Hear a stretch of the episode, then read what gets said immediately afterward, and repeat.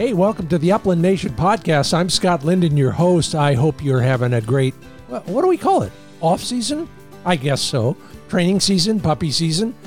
We're going to talk about all of that and more. It's Beer 30 here in the, well, the inner sanctum of the Upland Nation podcast. My good friend Ben Warner, hunting buddy, except not this season and uh, all around good guy. Uh, we're going to talk about our seasons. We're going to talk about your seasons and all the comments you made about that, the highs, the lows, and everything in between, the lessons we've learned. It's all coming up right now on the Upland Nation podcast. We've also got the letter C, kind of like Sesame Street, from our Upland Nation glossary. So if you want to learn more about, well, the things my English lit teacher said in high school, for that inevitable cocktail party where you want to sound smarter than you really are, it's time for the letter C in our Upland Nation glossary. It's all made possible by Ruffland Performance Kennels, Sage and Braker Gun Care Products, Pointer Shotguns, Dr. Tim's Natural Performance Dog Food, Mid Valley Clays and Shooting School, and listen up, audiocardio.com yeah, go there and figure out what I'm talking about. Before I get into Ben's discussion and my discussion, we got a lot to talk about because we didn't spend any time together in a truck this fall. A couple bits of news for you. First off, are you going to Pheasant Fest? If you are, it's March 11th to 13th in Omaha, one of my favorite cities. Don't ask me why. I'll be signing some very rare preview copies of the first paperback edition of my book. It's got a new title. It's the same book. If you already own it, don't buy another one. But if you don't own it, come on over to Pheasant Fest. I'll sign a few of those and hand them out. Yeah, I have to charge you for them because I have to buy them from the dang publisher. But I'll see you at Pheasant Fest in all of my sponsors' booths. So if you listen to this, you know who they are. I'll be in all of their booths. Plus, the Huron South Dakota booth, booth in the um, South Dakota Pavilion. All right, some news. Hey, if you live in Michigan, a new state game area is about to open up. It is uh, along the St. Joseph River in Berrien and Buchanan townships. So next year, you'll be able to chase birds, among other things, over there. And the Oklahoma Wildlife Conservation Commission must have a hard on for us out of state hunters. They decided they'd shorten our quail season when we go to visit Oklahoma. You know, and they have such a great public access program. It's relatively new. They got it figured out, and now they won't let us hunt it, at least for the last. Uh, let's see. Let me let me make sure I got it right. It'll be shortened by two weeks. The first two weeks of the season. Now, it's still got to be approved by the state legislature, so we'll see if the governor ultimately will sign it or not. But if you want to make your feelings known, now is the time. All right, we're brought to you in part by Sage and Braker Gun Care products crafted at the highest caliber. Sign up for the mailing list. Get first notice of their sales and the new products that are coming down the road. And then, you think you know how to clean your gun? Watch some of the videos at sageandbraker.com. Whether it's a Mossberg, a Browning, a Remington 870, they've got videos that will show you the right way to clean your product. And Legacy Sports is where you find the pointer shotguns that I'm using these days. LegacySports.com. Their brand new catalog is available online Take a look at their full line of shotguns from semi automatics to over and unders, youth guns, high end to entry level, target, field, and they all are available with that new cool Cerakote finish in three different colors.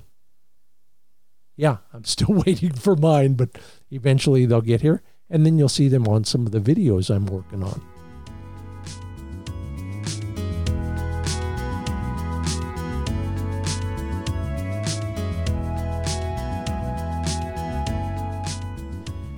Okay, without further ado, uh, this is a guy who we met first at Big Dog Growler Fills. Oh, remember yeah. that? Yeah, I do remember that.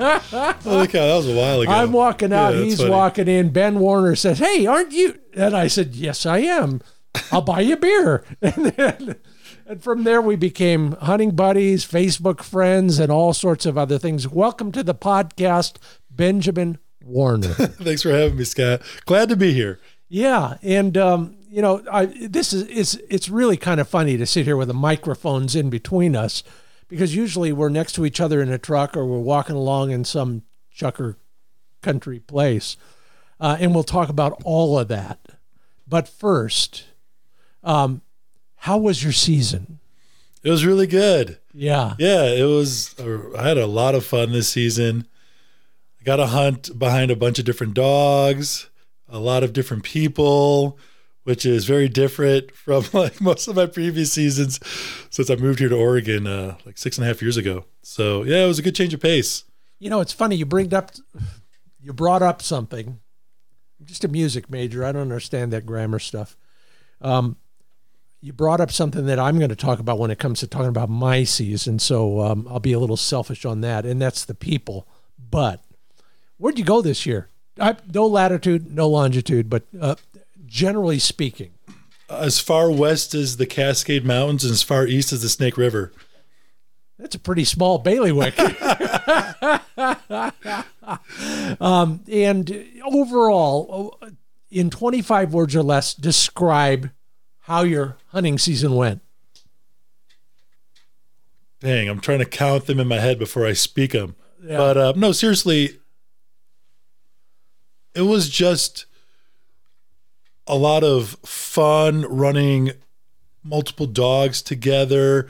Uh, a lot of learning on my part, learning how to appreciate hunting out here in a different way with different people and just new experiences, new places, new friends.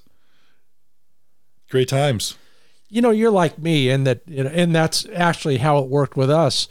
Um, we were out he- there training dogs. We had a little group for a couple summers training dogs out behind my place, and and I would share some of the spots where I went, and then you went to some of those, and you shared also not maybe not those particular places, but you were sharing with other people as well, taking people who maybe hadn't gone to those places or maybe hadn't gone hunting very often. Is I mean, is that one of your goals? Well, I'm not really too big into sharing spots um, because, for one, I think you rob people of their own satisfaction, especially with chukar hunting. It's really the ultimate adventure for upland bird hunters that they can do with a dog. I think besides that, the only other thing for an upland bird would be the Himalayan snowcock that you can only do in Nevada, and you can't really hunt a bird with that.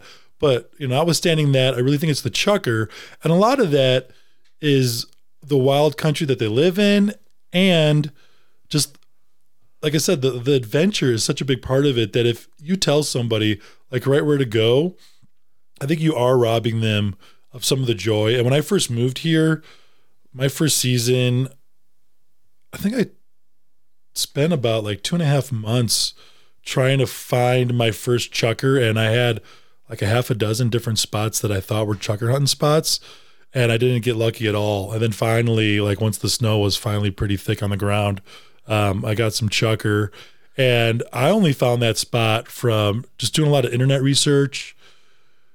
And yeah, I, I just don't want to rob people of their own satisfaction. And I think if you force feed people spots, what that's going to do is it's going to really water down um, the whole experience and easy come, easy go. And oh, I got it really easy, so I'm just going to share with everybody else too. And then you're just not really doing, I don't think the the actual animal or the spot a service. But you've taken people. Yeah, and I mean, I- with the right person, I'll still maybe you know share a couple of pins that um that have worked out for me. Um, if I can tell that the person has really been trying hard already, right? And they're just like, man, I've been out all season and it's December now, and I haven't found a bird. I'm like, okay, here, you, you want your dog on a wild chukar, and maybe you want to shoot your, your first wild chukar. Try this spot, and then usually what happens though, they're like, why don't I just go with you? And then I'm like, yeah, let's just go. so then that's usually just what happens. And It's No, I get I get that. You know, you, you certainly don't want to just spoon feed this stuff to people who who aren't willing to work at it. Uh, but you're yeah, you hit the nail on the head, Ben. And that's something I remember from the old days when I was uh, first learning how to fly fish. No, not when we used gut leaders and bamboo rods, but soon after that. We, you know, I fished the whole first season I fly fished, I had no help. Yeah. I, I just failed every time I went. But yes, in failure, you learn. And there's a great cliche or two somewhere in there. But but you do have to earn your birds, don't you? Yeah, you sure do. And I also think that if you just tell somebody like where to go, they don't really understand like why the birds are where they are. And you're also going to hinder their own personal success in the long term. Yeah. So, um, you know, I want to talk a lot about something that you and I share, and that is a, a, a long and abiding passion for um, public ground and and finding it. And granted, this is relevant whether you're a chukar hunter, a Hungarian partridge hunter, or a rough grouse hunter in upper Michigan for that matter. It is this land is your land. We own it or we have access to it because we paid for it in one way or another. What do you do when you're looking for new places to go? How do you find a new public access spot? Well, I like to peruse the blogs that are online. I'm a member of different Facebook groups. I read the local news and I use onX Maps. That works really good. But one thing that, that I did is about seven and a half years ago, I was still living in Tennessee, and all my private land spots that I hunted bobwhite quail on were um, changing hands. The actual like original landowner died, and then he was giving it to the kids, and they were they were in love with the bush hog, and they were cleaning it all up and subdividing it and building houses on it. And I'm like, the only place I have that's public land that has any quail is a certain place that borders both Kentucky and Tennessee that I have access to. And I'm like, my place, this is, I mean, getting like 15 quail a year. That's like a good season in Tennessee. and just noticing how TWRA, all they care about is deer and turkey, and they don't care about the quail hunter. I'm, and then I've always just had a fascination for the West. I was like, okay, I got to get the heck out of here. It's too hot and humid for my big self, anyways. And I'm from Wisconsin. What am I doing still living in the South?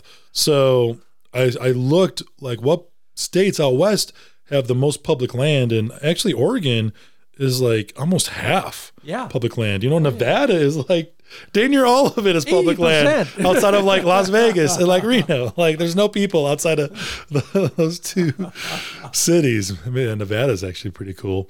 Um, yeah. although there's their limit for chukars only six, when we can get eight. So, yeah, but, but there, are, there are other ways to quan- other ways to quantify your experience. I know, I'm I'm going to share one of those with you in a minute. Yeah.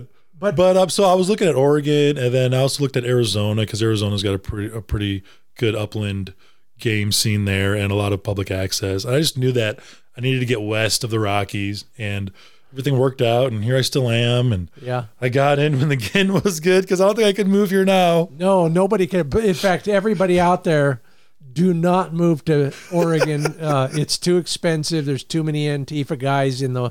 We still have to wear masks. yeah, that's right.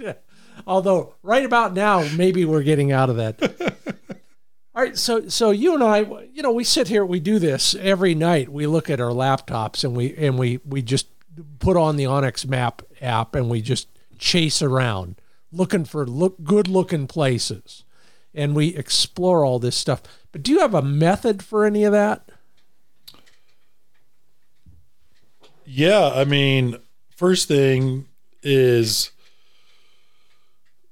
I just do a lot of research online already to kind of help me figure out like the general areas. I look at the distribution maps, and then um, I look at major population centers, and I try to get away from all that stuff. Yeah, Um, because one thing I've learned is if you're going to get up at like four o'clock in the morning to drive like three hours, why are you going to hunt someplace where everybody else hunts Yeah. just for like some other truck to be there?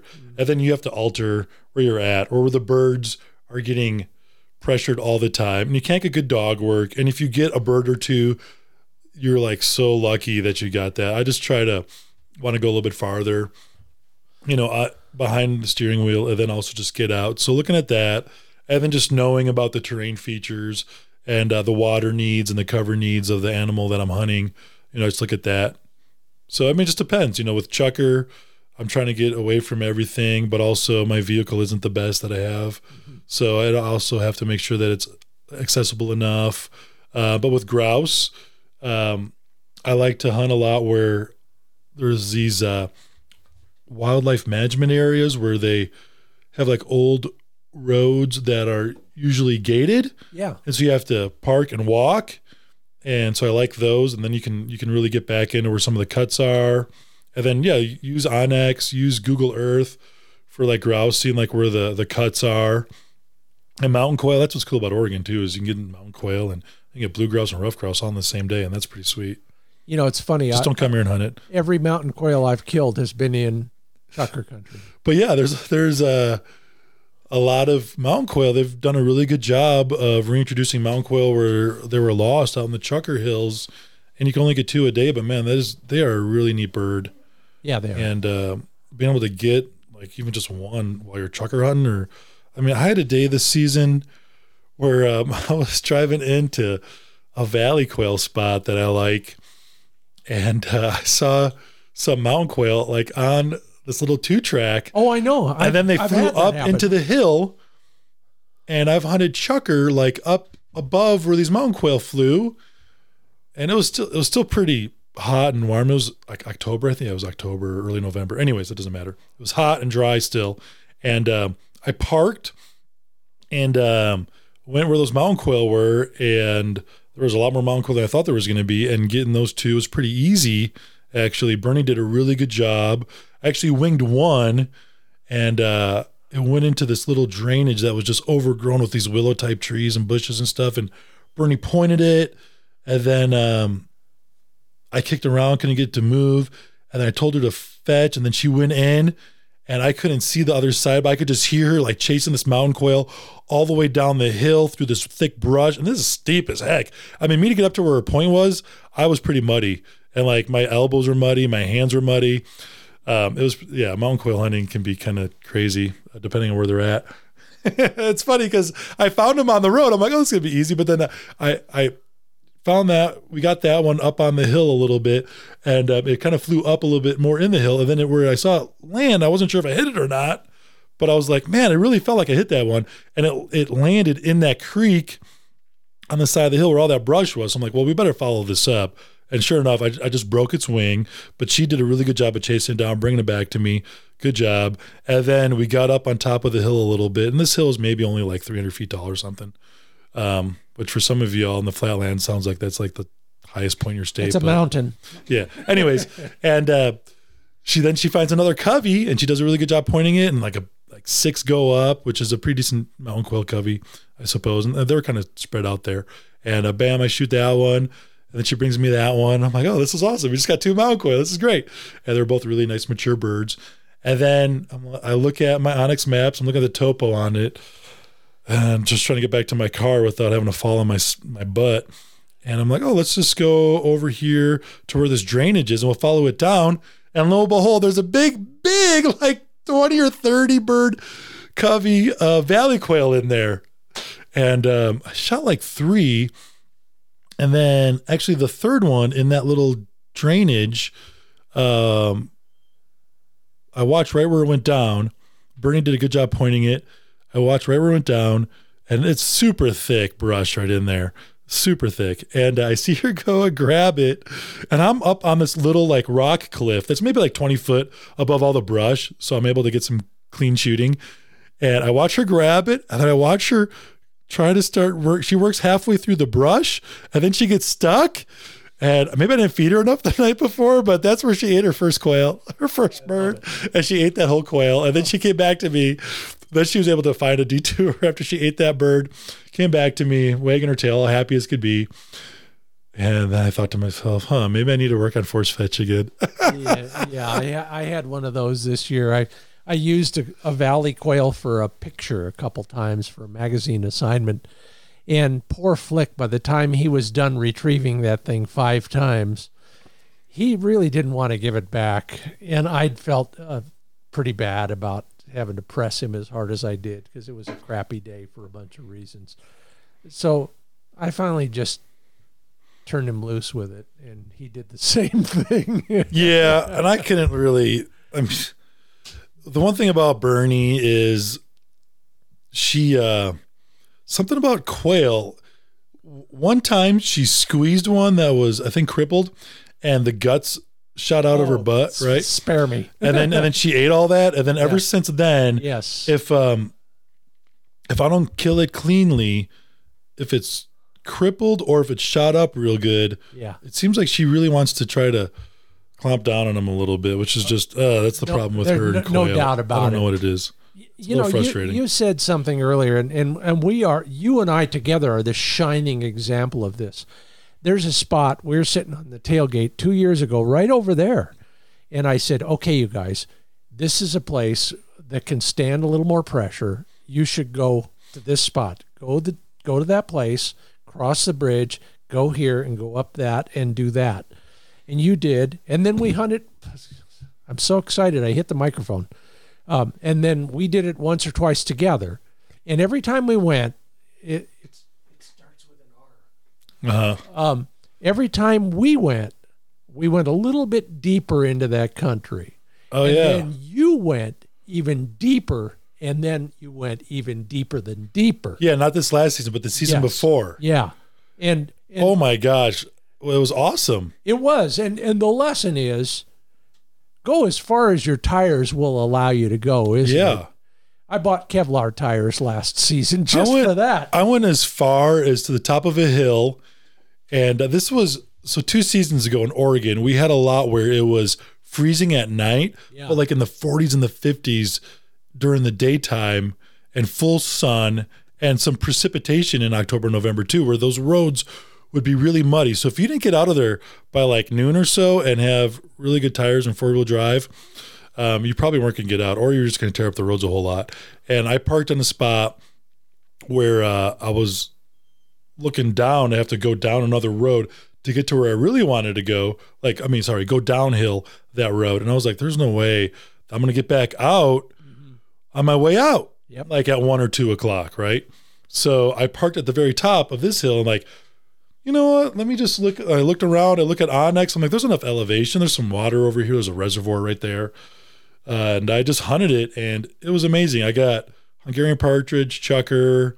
I don't think I got quail right there, but then I, I did hunt them the next day, a spot where I always was looking at this creek that fed into this bigger river, and I really liked the name of the creek, and I was like, huh, maybe maybe there's enough elevation difference here, because I always thought that you needed to have like at least 500 feet of elevation, and you can quote me on the Upchucker podcast episode from was it last season when I was on there where I talk about that where the, this place maybe there was 300 maybe, maybe I think maybe only 200 feet of different elevation but the key was like besides that creek that fed into that that bigger river that bigger river it was straight up vertical cliffs for a lot of it really inaccessible and the difference in topography was probably about a thousand foot at least, right? And Yeah. so I think it just all depends on how the chukar can can quickly get into the scape and just the way the, the lay of the land is and, and how much uh, rock formations there are and whatnot. But it worked out really good. I hunted that, and that day I did get um, a nice mixed bag of Huns, chukar, and some valley quail. But getting back to this hunt where Bernie ate that quail. I wanted to finish that because that was Yeah. a cool hunt. Um, she got so we got a couple of valley quail in the bag, and then I moved my car to the more traditional valley quail area. Some people call them California quail, whatever. And I hunted some of these other little creeks that were tributaries for this main creek, and um, got a bunch more valley quail and got a couple of snipe too. So that was a really nice day. Yeah, Uh, you know, worked out pretty good. I I I gotta carry some some lead, uh, non-lead shot because I've bumped snipe at least three times in the past season, And Well, with this shot. place, my dad shot snipe before, and every time I go there that time of year, I've found snipe. So I came prepared. love it. And I mean, I I bought a couple of boxes of steel for my roommate that thought he was going to bird hunt, but then never did. And so they've just been sitting around, Yeah. and I knew that this would be a good hunt to try them on. I'm glad I did. One question before the break, and that is what. It, by the way, you're listening to the Upland Nation podcast. I'm Scott Linden, the host. That's my good friend Ben Warner, hunting buddy, training buddy. Um, he's headed for the NAVHDA Invitational test this year, so we'll talk a little bit about that in the coming segment. But first off, what was the absolute peak experience for your hunting season this year? This is going to be kind of interesting, actually, because uh, it doesn't invert. It doesn't. Sorry, invert. It doesn't involve Bernie. It involves my girlfriend's dog Gravy, who um, we we're just running her two dogs that were, they were right around one year old at the time, and uh, we were hunting our way back. This is Chukar country, and uh, her dog Gravy just made an amazing find. It was just such a good, solid find for Chukar and a challenging find for a Chukar dog because what you had was you had a very flat kind of tabletop mesa or plateau, and then it was all rimmed with rock, you know, rim rock, Yeah, right, all the yeah. way around. And the rim rock was pretty like, it was like 10, 15 foot tall, except for just a couple little breaks in it. We were headed for a break and a little horseshoe of the rim rock. And the way the wind was, the only way that a dog would find this covey of chukar that were tucked into that horseshoe was if the dog went made a nice downwind cast. And we were actually hunting downwind at the time just to get back to Katie's truck. And he makes a downwind cast and then he gets up along this wall of rim rock and then he goes across the wind along the rim rock and bam points this covey of chukar that are tucked right in there about like 15 yards downhill from him. And um, i just i see that he just went on point. I hustle up and i get over there.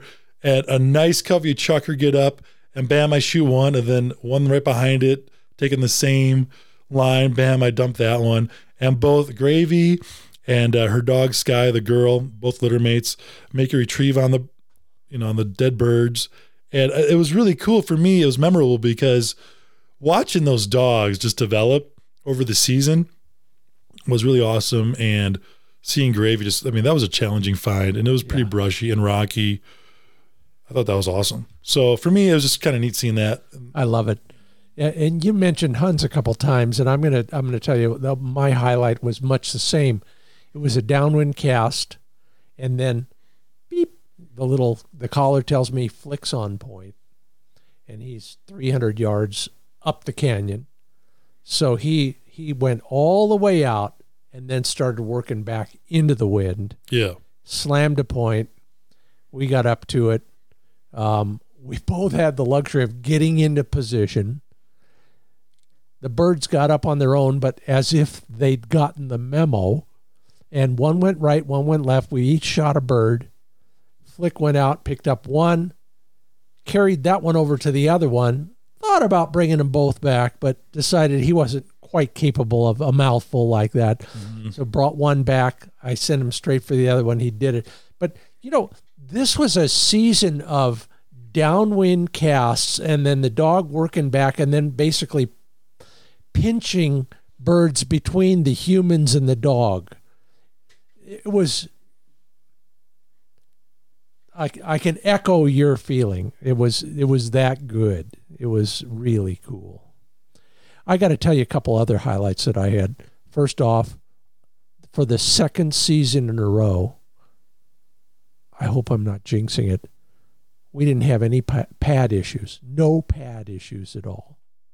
Someday I'll talk more about. In fact, that'd be a good podcast. All the things that we've done this past few seasons that paid off. Uh, second, the year before last, four flat tires. yeah I remember you talking about that This year, no flat tires. Woohoo! Now, I hunted fewer days this past season. I killed fewer birds in fewer states. You know, the record is 12 states in one season. That was a lot of license fees. Yeah. This year, three states, fewer birds, but more social interaction, quality, whatever you want to call that, great friendship, fellowship, whatever.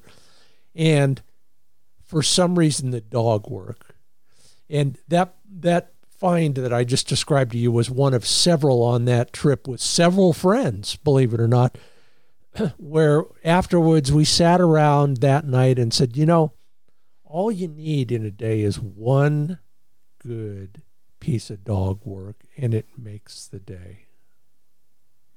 Well, as long as that dog doesn't act like a total butthead 10 other rest of the times time. and run up, you know, 10 coveys of birds. Yeah. And you feel like you should have gotten like one out of each covey. Yeah, good point. All right. Hey, we got a lot more to come on the Upland Nation podcast. That's Ben Warner. I'm Scott Linden. Uh, you're going to learn something from our Upland glossary. We're on the letter C. I sound like Sesame Street, but that's okay. We're going to learn about your season out there. And while Ben pours me a little bit more of this, I will give a couple brief commercial messages, starting with audiocardio.com. Yeah, it sounds like what it is. It's a workout for your ears. If you have, you know, maybe shot without ear protection a little bit too uh, frequently, and haven't we all, there finally is a way for you to fix your ears. Now, it doesn't work for everybody, but it could work for you. The joy of it is there's a 14 day free trial. And if you want to choose to go beyond that, the subscription is only $8.33 a month for a 12 month subscription. That's right, it's an app. All you need is a set of earbuds and a cell phone. Watch the two minute video at audiocardio.com. And then when I do that, maybe you'll be able to hear it. audiocardio.com.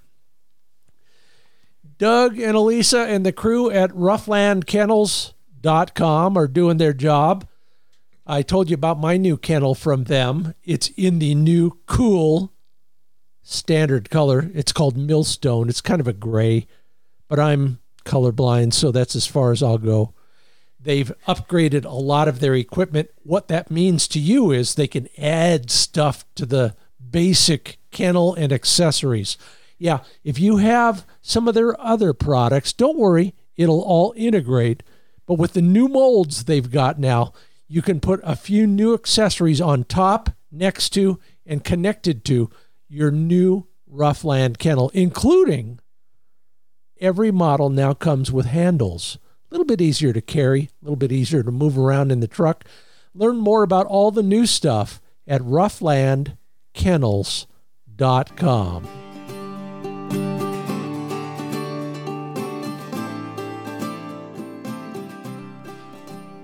Thanks for pouring, Ben. My pleasure. Cheers. Prost. Yes. In fact, I, I had a Guatemalan friend last night ask me, how do the Germans say cheers? And I said, Skol. And then I I should have said Ein Prosit, which is a great song that we used to play when I was a musician, but that's another story. In the polka band. Oh God, every polka band. Wow. Well, that's what got me to Bend, Oregon. Um, whatever it takes. Yeah. So we're we're talking chukars, public access. We're talking puppies in a moment, but before we debrief further on our seasons, a few comments from some of you that I I I, I asked on Facebook a, a couple weeks ago, or maybe more. I've been in California. Don't blame me. I asked you what was basically what was the highlight of your season. Dennis Milani says hunting rough grouse in northern Ontario with my short hairs, my son, brother, and cousin. Birds, dogs, family. It doesn't get any better. Michael Augello, Michael, forgive me, I think it's Augello. The blind retrieve Archie made on a woodcock that went down in the water. He brought it to hand he was yelling with it. You ever yelled, Ben Warner? You ever yelled with excitement when your dog did something like that? Yeah, I'm super expressive. really? Pretty Oh. loud too. Yeah. Yeah. I, I'm I'm I am too anymore. It you know it's it's easy to get me excited anymore. I'm sorry. I apologize, dear Lord. I apologize. But uh, but uh, you know life is good in so many ways. So um, finally, David Laurie says, the last shot I made on a rooster this year, my son said it's the best shot he's ever seen.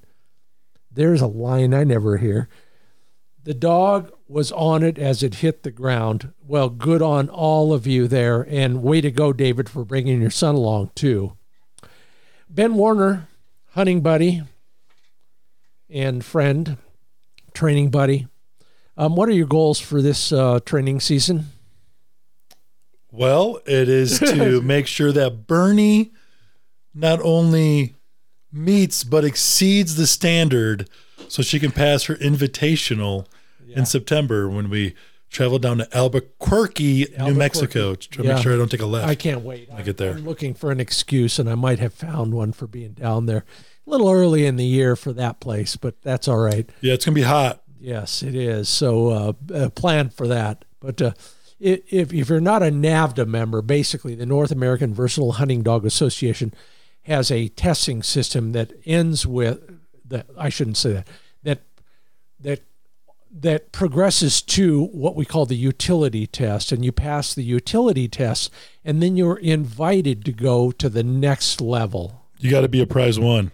prize one utility test. Thank you. There's a prize one, prize two, prize three. Thank you. Um, see, I, I ne- I'll never reach it. So, don't say that. and and Ben and Bernie uh, arrived there, and uh, now they are planning to be at the invitational test, which I've been to. In fact, go to my YouTube page and watch the invitational. It's on there. Uh, from we were in where the heck were we for that? Ohio, I think. Ohio, yeah, with the English setter. Yeah, Watched it yeah. twice. Yeah, we we slept in Pennsylvania. Uh-huh. We land we we landed in some other state and we filmed in Ohio. It was the craziest shoot I've ever been on. I'm going to make sure I bring my olive drab shorts to wear. Oh, absolutely. Yeah, yeah, yeah. And uh, so anyway, congr- I, I I know I've congratulated you on this because we talked that very night when you passed, uh, at least by text. But um, it's it's a spectacular test and and and, a, and a, an achievement to to be invited. Tell me. What were the most important aspects of training Bernie for that? By the way, Bernie is a liver, all brown German short hair. Go ahead and tell me what what that was all about. Well, I think first off, you got to make sure you start with the good genetics. Um, she's my second German Shorthair that I've had, and uh, the third German Shorthair that I've had been able to spend a lot of time with, including my dad's. But um, I believe, and I noticed right away as a puppy, that she was the first one that I could tell she had potential to do really good in the NAVHDA system. Um, she's just got a really good off switch, but she's got a big motor when she's hunting. And I think finding both in a single dog is really hard to do. And um, although maybe she's whining right now in the background a little bit, she's actually pretty quiet. yeah, And from a young age, I was able to get her to stay in a certain spot and then move out of sight. And I think that can be really challenging for a lot of dogs. And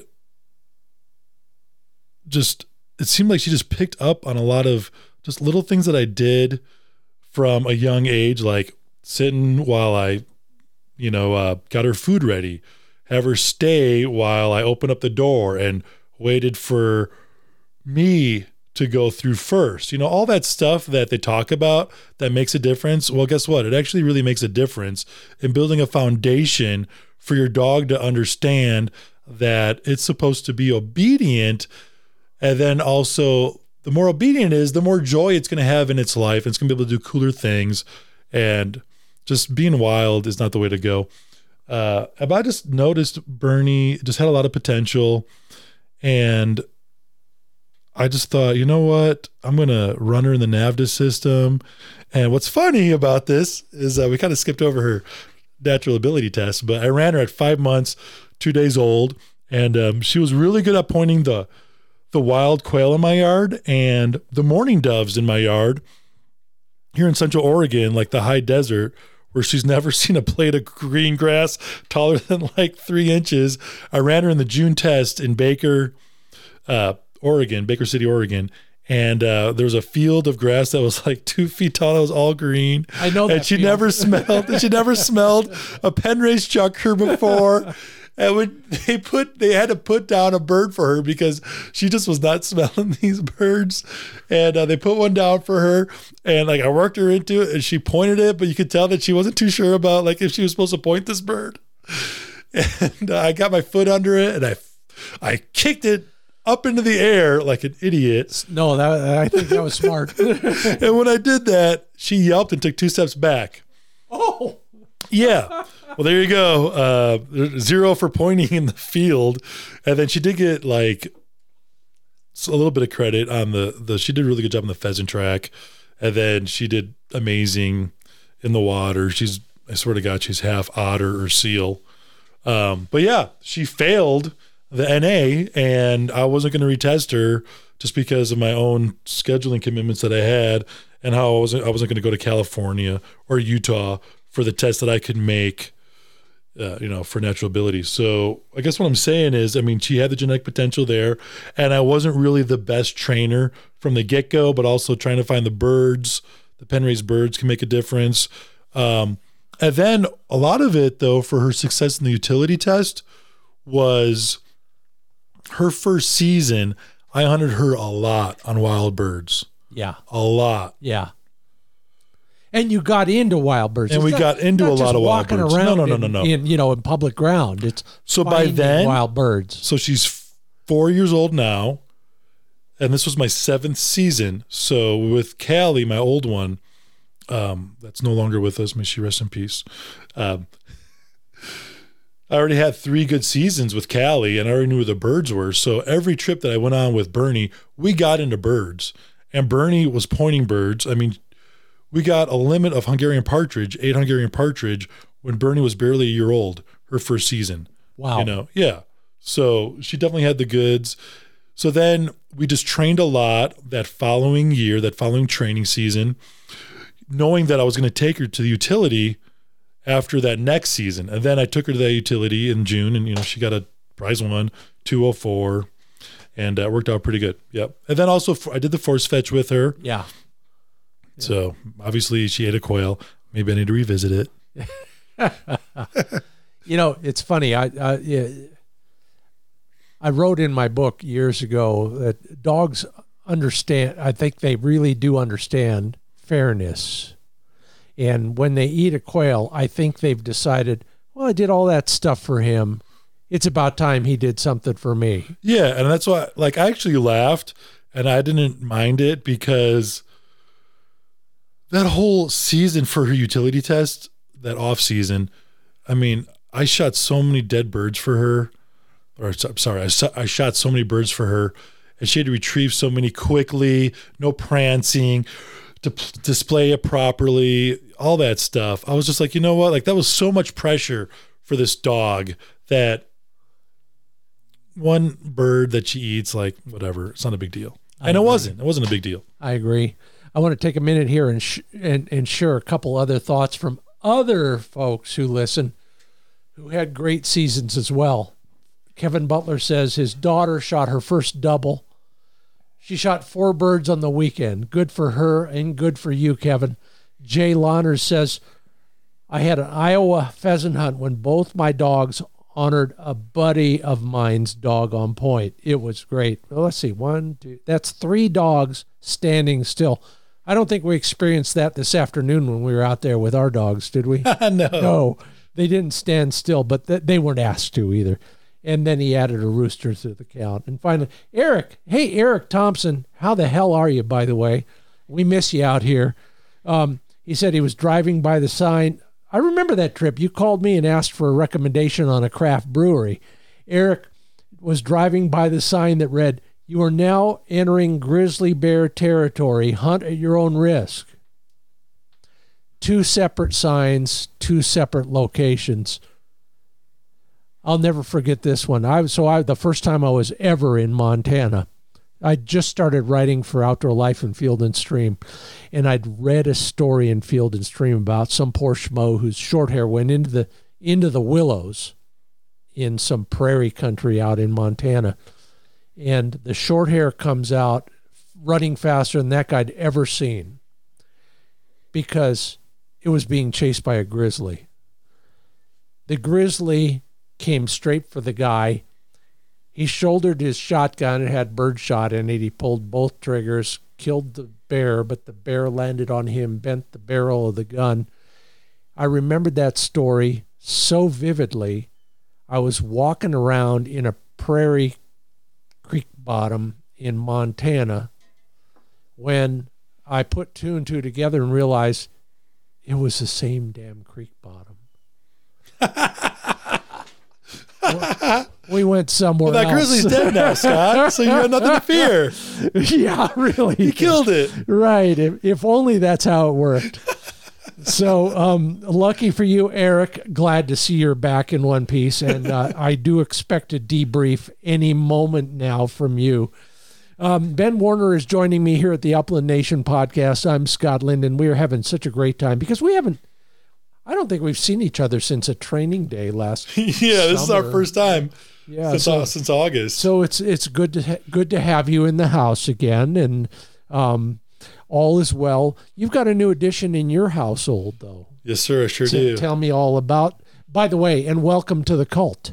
Yeah, thank you. The the wild hair cult, Yeah, German wire hair pointer cult. Wow. I, I like that. I'm going to call them wild hairs from now. Yeah. Yeah, so how's Katie Daisy doing? Daisy's doing really good. Um, she was quite a handful for the first uh, month or so, and uh, you know, just patience and persistence and consistency. Uh, now she's four months old. Yeah, sixteen weeks old now. This week, um, she's doing really good, and she's learning. Um, amazing genetics. I got her from Bone Point Kennels. Yeah. Kelly does a really good job with his dogs. Actually, uh, the two one year old dogs that I hunted behind a lot this season uh, were both uh, dogs out of Kelly breeding. Uh, his sire to a, a female from Holden Point Kennels, and uh, I already knew about Bone Point, and I already was thinking that if I ever went the the wi- wire hair way, that he was going to be way up there towards the top as a decision, and just seeing uh, my girlfriend's dogs hunt, and then her old dog that's uh, 13 years old still get around really good, good conformation, good desire, um, good attitudes, friendliness, like everything you want in a dog, really, um, except maybe for all the energy for some people, but I like it. Yeah. Um, Yeah. You know, I was able to get in on a litter, and uh, yeah, it's it's it's working out now. well, she, she she looks good. She's well conformed. She moves well. Uh, I just met her, everybody, uh, not an hour ago, and she's she's got grace and style in her movement. She's just still learning how to run, as some trainers call it. Uh, but for a 16 week old, she's she's got all the potential there. And by the way, those other two one year olds do as well. They are very graceful out there. So it's it's going to be interesting to watch all of them mature a little bit, and and then you can't help but hold a 16 week old up to a one year old and and start kind of trying to draw comparisons. And Yeah. I, I won't ask you to do that because it's not fair, but but it is interesting to have all of all of the raw materials for an experiment under one roof once in a while. So good on you. Thanks. Um, you um moved out here from way far away. Did it is that when you thought, well, what am I going to shoot at?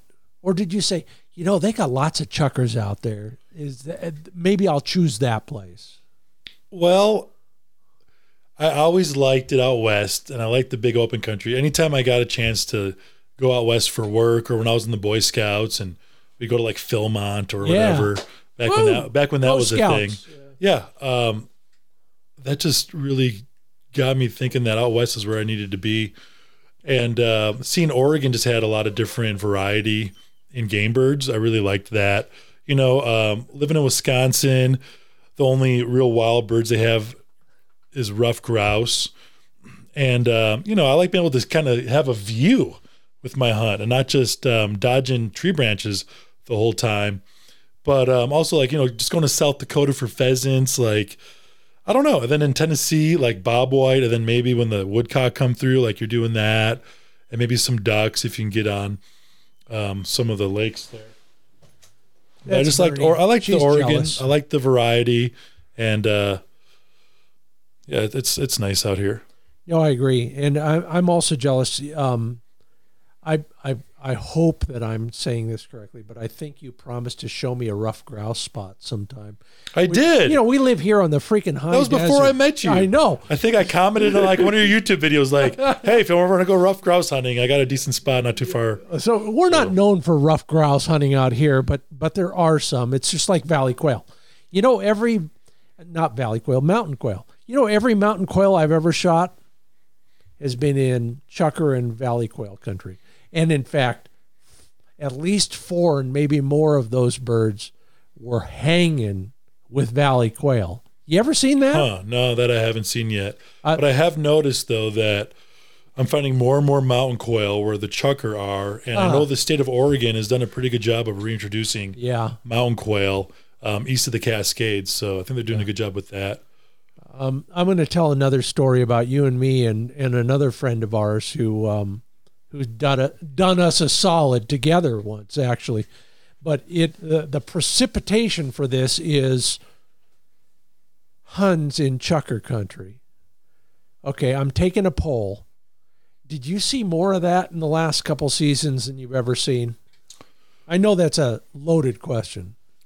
This year, I didn't really see as many Huns in Chukar Country, Yeah. but I also hunted a lot of spots this year that I never hunted before. Okay. So it's hard for me to speak to that. Although that reminds me that same day where I got those mountain quail and those valley quail and those snipe on the same day, uh, Bernie and I found Huns ah, um, right near the water in a, an area where there's supposed to be no Huns. This is what I have seen eight times in the last two seasons. No, no, no, never. The biologists think I'm hallucinating. I know. We talked about this. Yes, but it happens. Yeah. Yeah, and, and I want to give a shout out to, to Mark Avolio, our Right. mutual friend, because on one of probably the now I think about the first hunt we did together over in that place we were talking about, hmm um, we split up. I I shot Huns in a place you'd never guess would have Huns. Um, high desert, ugly, rocky, scabby country, lots of sagebrush, lots of dirt, nothing else. There's no crops, no grass, no nothing.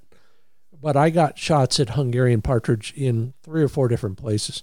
You were off on the other end. I think you killed a couple quail, maybe more than a couple No, a bunch. uh, and then maybe a few chukars. Yeah. Uh, I got back to the truck first. The truck was parked at a little pond. Remember that Yep. pretty Oh, little yeah. pond? What a what a nice little setting that was.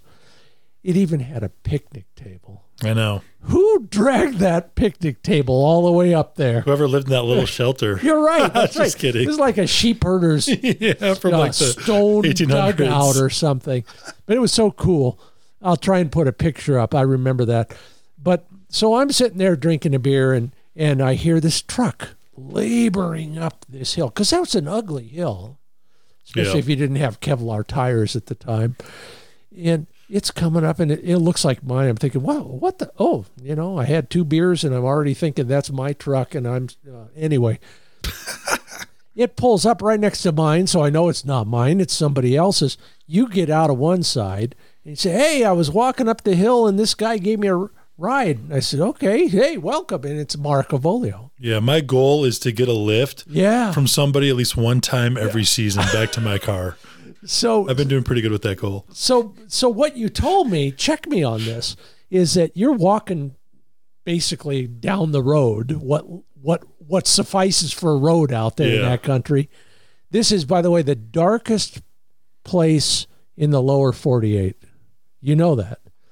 The New York Times says it's the farthest you can be from a hospital and a Starbucks. Now, I don't know which is worse, but that's where we are. You said, Yeah, I'm walking down the road. This guy pulls up. He says, well, Are you lost? No. Are you tired? Hell yes. Um, can I give you a lift? Yeah, sure. I'm going up that hill over there to meet my buddy. We were hunting together, Scott Linden, and Mark says, I know that guy. Yeah. So you pull up. I've never met him in my life. That's I used your name so he would trust me enough to allow me to get in his truck so I don't have to walk the other four miles back to where the pond and you were. Oh, we had a good time. we spent much of the afternoon next to the pond and enjoying ourselves. Let's just leave it at that. yeah, it was fun. Oh my God. So anyway, thank you, Mark, for giving Ben a lift because he might still be out there, or at least his bleached bones might still be out there. But yeah, it's funny though, uh, when Bernie was getting birdie and then uh, those Huns got up on the other side of this brushy creek bottom that she was working. I didn't shoot because well, I, I shot after like the tenth one got up in a covey of twenty. Wow. And they were on the verge of being out of range because I just couldn't believe that that there were Huns where I was. Yeah. And then I watched where they went down, and then Bernie just made an amazing find, you know, finding them. She got on the right side of the wind, and then they got up all around me, and I was able to shoot one. Dang near shot its wing and head off. I shot Wow. one wing off, just got the head off of it, and I probably should have shot a double, but that's okay. And then I didn't even worry about where they went. Yeah. And I was like, you know what? These guys are not where they usually are. Yeah, whatever. This was a really nice bonus. It was. It That was a great day. I mean, uh, like I said, for the last two seasons, uh, they've just surprised the heck out of Yeah. me. I like how adaptable they are. They're an amazing bird. They are. I think really, I mean, I go back and forth whether or not I prefer Chukar or Huns. You know, the thing about Huns is, man, they make your dog look so good when they're on point. I agree. And uh I really like how quickly they get up and out of there. And just the the wing shooting, you never know which direction they're going to go. And they go from zero to their top speed, 40 miles an hour, or whatever's on the wing, like in a heartbeat. I don't think any bird gets up faster, and they will fly uphill that same speed that they'll fly downhill. Where a chukar, if you get below them and they fly, you know they're going to fly around you. And if they do have to fly over your head or, you know, like uphill a little bit, it's a much easier shot than it is with a Hun. And I appreciate the Hun. And I like the flavor of the Hun a little bit more than Chukar because it's a little bit darker. Yeah. And um, you can actually taste it a little bit more. No, I, I can't argue that. I've shot Huns It's more in- complex. in four states. yeah. Um, I love them for all sorts of reasons. I hate them because they're they're kind of in between quail and chukar size. Yeah. So your head is to- totally bedazzled. You can't tell how far away they are. Oh, especially if you shoot one eyed close. Yeah, yeah. Or like with you, Yeah. because you're cross eyed dom- Yeah. dominant, you have to shade your uh, your left eye. Yeah. And that messes up your depth perception. I can see that being hard. Yeah. Yeah. The other thing is, um, I'll echo that. I I shot some Huns in Montana. This has been eight or ten years ago on a TV shoot. I couldn't uh, I couldn't clean them and or dress them out until I got to South Dakota. Right. I remember the It's like story. four or five four or five days. yeah. They were on ice the whole time. Right. I, I gave them to the guys because I had some guys who were doing that for me over there, um, and and I brought them home frozen, and they were the best birds I ever ate. Yeah, I believe it. Yeah, and and part of it was they ate they they hung, if you will, for four or five days, Yeah. Uh, but part of it was because they were Hungarian partridge as well. But you mentioned something, and I mentioned it too with Mark. And by the way, Mark, thank you. I'm sorry we couldn't pull pull together that last trip this season, but um, you owe me one on the record. No, I probably owe you three or four. But um, Yeah. Mark takes you to private ranches to hunt, Scott. yes, yes, you owe him. Yes, and then and then we see herds of a hundred elk. yeah, man, that's awesome. Yes, It's always a good hunt when you get to see elk I I agree. or a really big mule deer buck. That I haven't for a while. And then you got to keep your mouth shut. Though. Don't Yeah, tell anybody. exactly. Let that it's guy Not like it matters to live me. Live long and prosper. Yes. Um, but that brings up one of the points that I made earlier, and that is this was a season for social peaks. You know, we all have something in common. We all love to talk about it, but but beyond that, the way that all comes together, uh, and I'll tell a story, but you tell a story first. You mentioned the same thing. What was it about you with other people this season that was just so cool? I think what it was was just seeing other people enjoy bird hunting, but also their own take on uh, what they enjoyed about it. You know, um, I feel like the season before this last one, just coming clean, uh, knowing that Bernie, this was her fourth season, two seasons ago, uh, that uh, I really I had a, a goal of how many chukar I wanted to bag that um, I thought would just be uh, if I could bag that many, that'd be a really neat goal. To, and you know, it'd be. I I feel like I like to. I'm a, I'm a bit of a achiever when it comes to like making goals and wanting to achieve them, and just that that would really keep me on track with chukar. And but I also wanted to do it by exploring as many places as I could and not hunt another spot. Like, you know, you and I were kind of that same kick a couple of seasons ago, like not hunting the same spot twice. And I, I didn't hunt the same like hillside or covey twice. Yeah. And uh, what's amazing is as I got that number with Bernie, we exceeded it. And um, I really liked that added pressure that it took. My shooting was better than it ever was. Just she and I, just I hunted with a couple other people, but not very often. And uh, just the the sole focus of being able to do that and still care about the resource by hunting different areas. Um, and there was enough birds two seasons ago to warrant that. Uh, made it all all worth it. And I feel like it all worked out perfectly because um, you know then I met my girlfriend, and uh, then you know the whole social thing happened, and uh, it's just been neat, like just getting out with other people, getting out, um, taking her mom and sister and niece out, and we did an, an awesome quail hunt. And we stayed at some hot springs, you know. So we did the hot spring thing in the morning and at night. I know those And, uh, hot springs. and I want to know where that quail hunt was. I'm not telling you. And uh, it was just awesome, and just seeing, just being able to just see the joy on other people's faces and the mystique that uh, we take for granted, you know. And I think after two seasons ago, just Bernie and I, it almost became like, oh, there she is on point.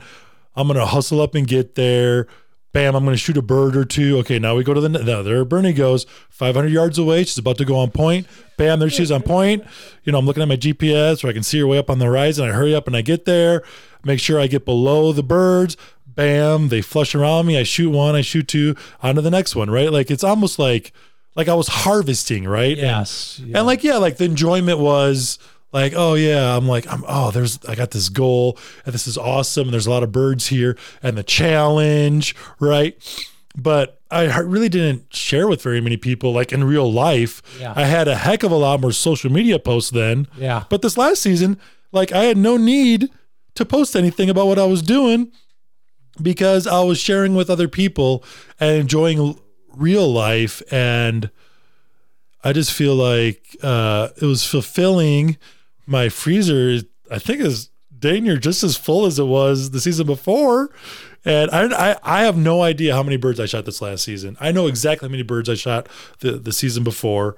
And I don't even care to count because my cup is overflowing with what I had happen this season. And yeah, I had some challenging moments, you know, where Bernie would go on point and uh, another dog would totally blow up the covey. and early on, that was pretty record, challenging. None of those were my dogs. No, you know, but by the end of the season, there was one. The, the closing weekend, Bernie found a covey perfectly up on the top, right where we were parked, and I was like ten yards from where the covey got up, and uh, a dog. Um, that shall remain nameless, like just came in, and he was like um, the Superfly Snuka off of the top ropes, like just flying into this covey of Chukar, and I see him just like Superman into this covey as all like twenty some birds get up, and I shoot twice and don't draw a feather because I just was like in shock and awe of what I just witnessed, and uh, I didn't even get mad, and I don't know, like. Yeah, I think Bernie's a little bit more steppy now than she was in the beginning of the season. Yeah. Because she's had coveys get blown up Oh, by yeah. their dogs in front of her.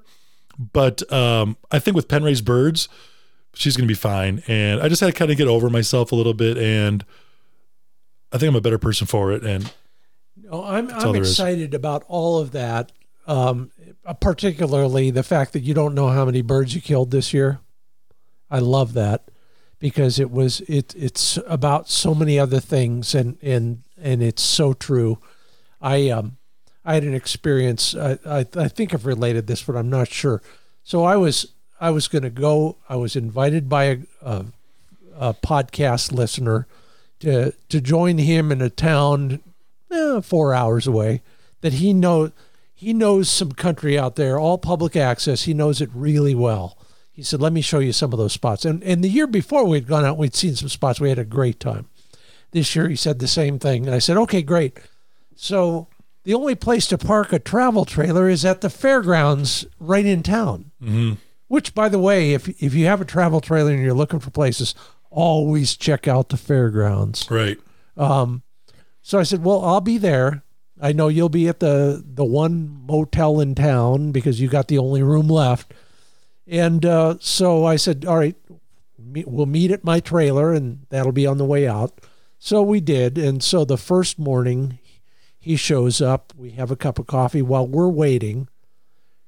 Our friend Mark Avolio shows up. That guy's everywhere. He says, I thought I recognized that trailer, and I was driving by on the way to my hunting spot. Yeah. So we had coffee together, and he went his way, we went our way. Next morning, same thing. Maybe he likes my coffee. I don't know. Mhm. Um, I doubt it. Uh, Now, you but- make a coffee. Oh, thank you. Yeah, you would know. Yeah, uh, you've been in that trailer. So, so, um, so that morning, Mark says, "Where, you, well, where you guys going today?" I said, "Well, we're going." to Mark uh, Felton says we're going over there, and Mark says, "Well, you know, I got some private ground right over there. You want to try it?" We said, we looked at each other. Think so. Sure, yeah. So we went with Mark that day, and then the next day, um, Mark and I went together on our planned one day hunt. But we had a wonderful time, and and part of it was just because there was some happenstance, there was some serendipity, there was a little bit of kismet, if you remember those words. It, it those are the kind of things that happened all season Yeah. over there southeast where I go a lot Right.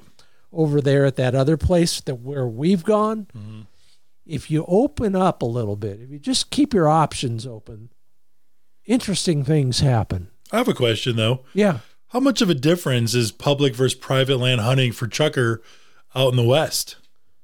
vast Is it really? i think so The birds are just a lot more. Uh, i i don't know if it's always true but i think that the less pressure the more birds i think a- anybody would I think would it's just like that. people that are retired or are able to have a different schedule where they're able to get out Yeah. during the middle of the week. yes I think just those that day or two difference because I notice like Thanksgiving Day Uh-huh. since I don't have any family out Yes. here. Like I mean, I'm going to go hunting. Uh, for the record you were invited to my house yeah, that's true. I was. right Um, it's something about being able to get out in the middle of the Yeah. week can make a big difference yeah on public birds. But also, I think uh, you know you're talking, you're highlighting like the value of private land, but I think um, people can get that experience on public land just if they take a little bit more. Uh, they take the off season a little bit more serious and just make sure Yeah. that they're in a good enough shape yeah to be able to go a little bit farther than the next guy would. You know, um, I, I feel like side by sides are really starting to kind of be a detriment to uh, to chukar hunting, especially. And uh, if you can focus on where side by sides can go by looking at maps and and hitting those spots that look like they're going to be good chukar hunting spots that um, you're going to do really well. And I think a, a big thing, like for me, is my my fitness level definitely decreased this last year than it was the year before, where I was fitter than I've been in a while. And I just noticed that um, when I would hunt the spots that were super vertical with a lot of birds, it just took me that much longer to get to Bernie's points. And by then, the birds would move a little bit more. Yes. Which then required Bernie as a wild bird dog uh, to like relocate like one or two too many times. And then the birds would would finally take off, or maybe Yeah. she just wasn't able to handle standing still for 15 minutes because it's 20 degrees out and she's in snow and she's a short hair and she's like, dang, my feet are freezing. Yeah. I need to move again. No. So I think all that makes a difference.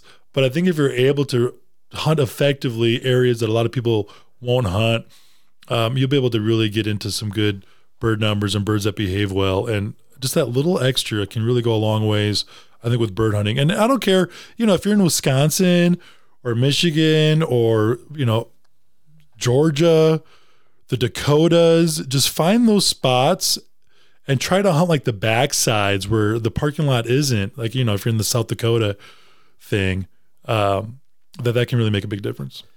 Um, you just summed it all up, and I'm I'm just going to add some icing onto your cake. Uh, by the way, you baked it perfectly well. Thank you. Um, when I moved to this town, I started a business newspaper, and I interviewed all the big shots in town. One of the big shots was a realtor who uh, had a big agency, and he was dominating the market.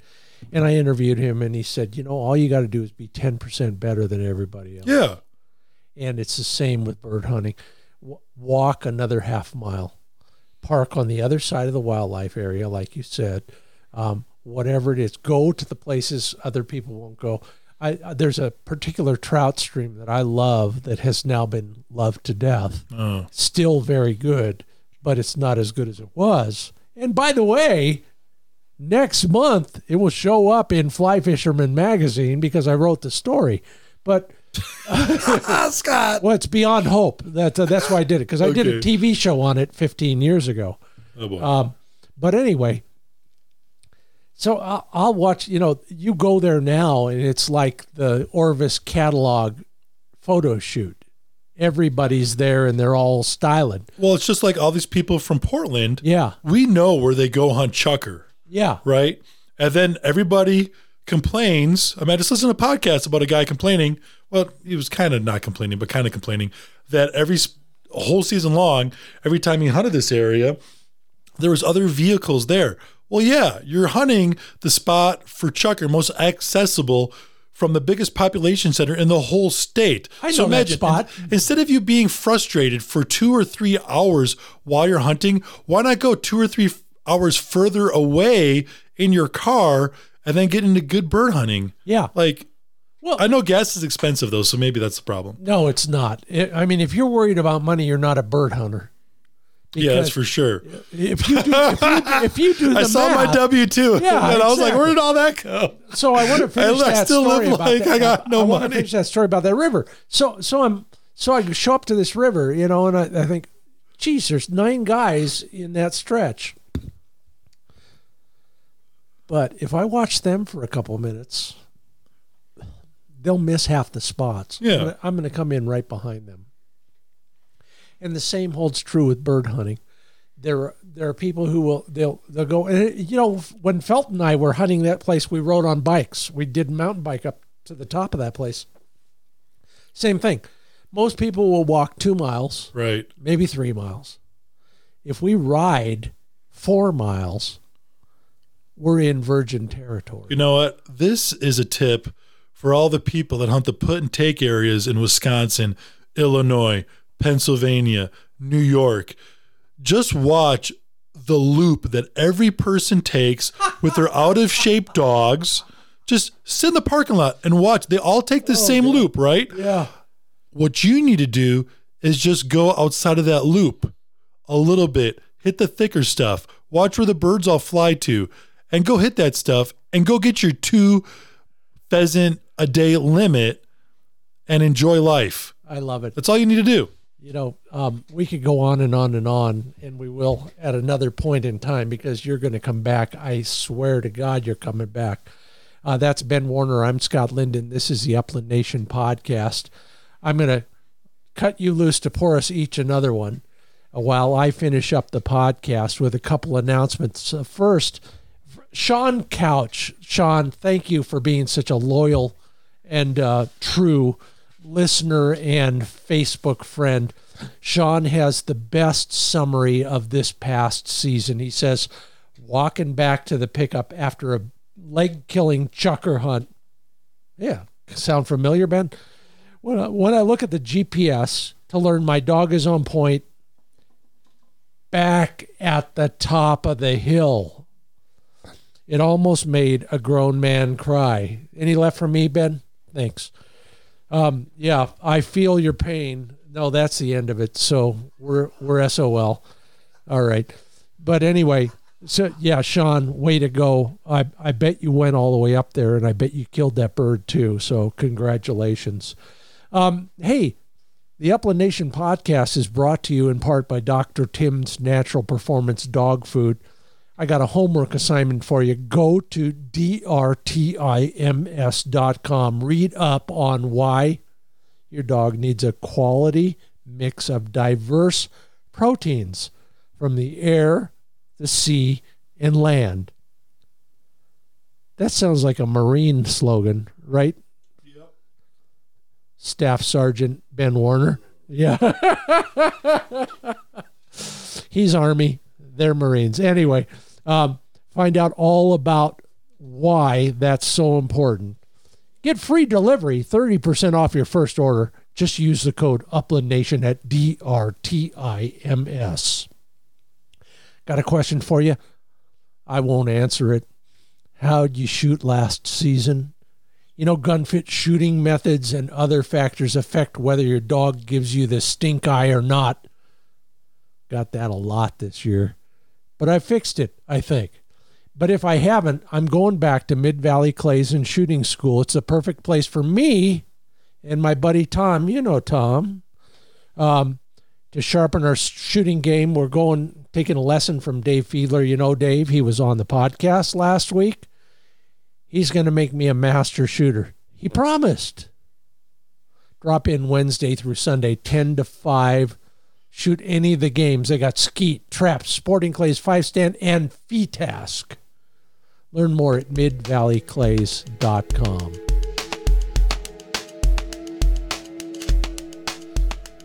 All right, we're on the letter C in the Upland Nation glossary. And I'm going to use a word that, yeah, if you don't have birds, you don't know this word, but you should have birds. That's the number one rule. Ben and I talked about it while we were running four dogs at the same time. My God. Attaching a piece of cardboard to a bird's leg. It's called carding. Now, sometimes we use other stuff. A lot of guys will use a garden, a piece of garden hose. But you know, the whole idea is if you put something on your, um, you know, training pigeon's leg that slows their flight down. Do you do that? No, because mine always make it home. Yeah, you're a lucky guy. Um, mine always get caught in the tree next door. um, but it'll slow down or shorten the flight of your training bird so you can use it in training steadiness. And that's we're going to do a lot of that this year. I'm going to put a really heavy piece of um, garden hose on my dog's uh, birds. My dog's birds. I own them. He just thinks he owns them.